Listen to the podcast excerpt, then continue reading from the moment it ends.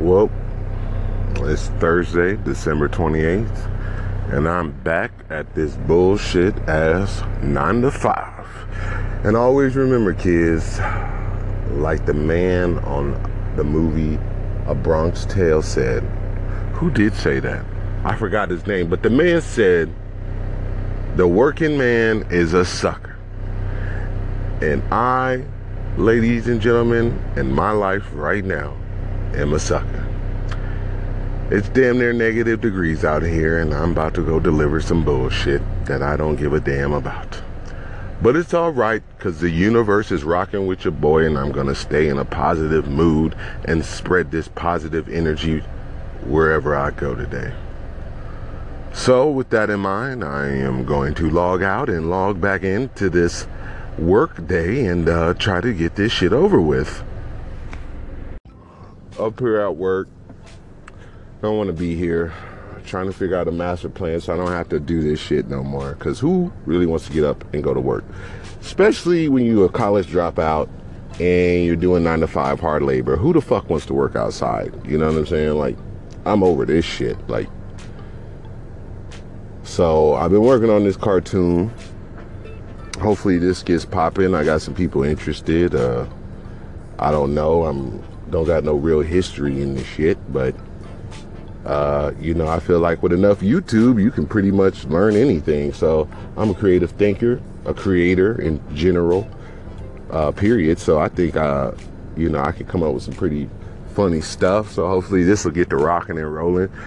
So uh, I can control my destiny and not have to wake up and do a bunch of shit I don't want to do no more. You know what I'm saying? Because at the end of the day, we all just want to wake up on a beach island with a tropical drink in our hand and a fat ass blunt in our other one and a big booty bitch on our lap or if you're a female you probably want to do I don't know so.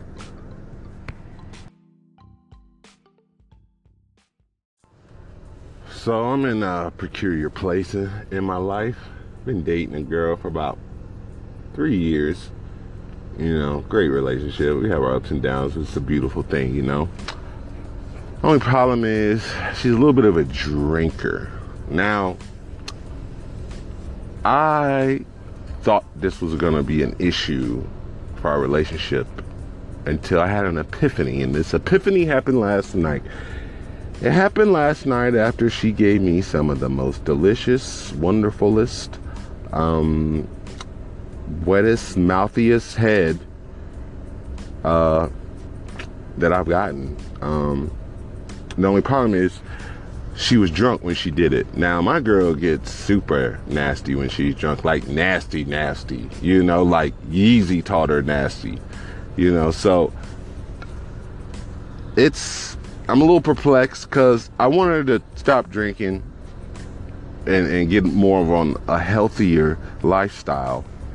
But does the healthier lifestyle mean I lose the freakiness, nastiness, mouthiness in the bedroom.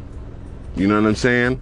Because I love that nasty sex in the bed, uh, bedroom. You know what I'm talking about? Like, where you feel like you a goddamn porn star. I love that shit. You know what I'm saying? You got the invisible motherfucking crowd. You know, your dead ancestors watching you putting that work. Um, so I don't know. I'm I'm kind of up in the air. I don't really know what to do. I, I'm I'm not gonna do too much except let the universe handle it and see where we go from there.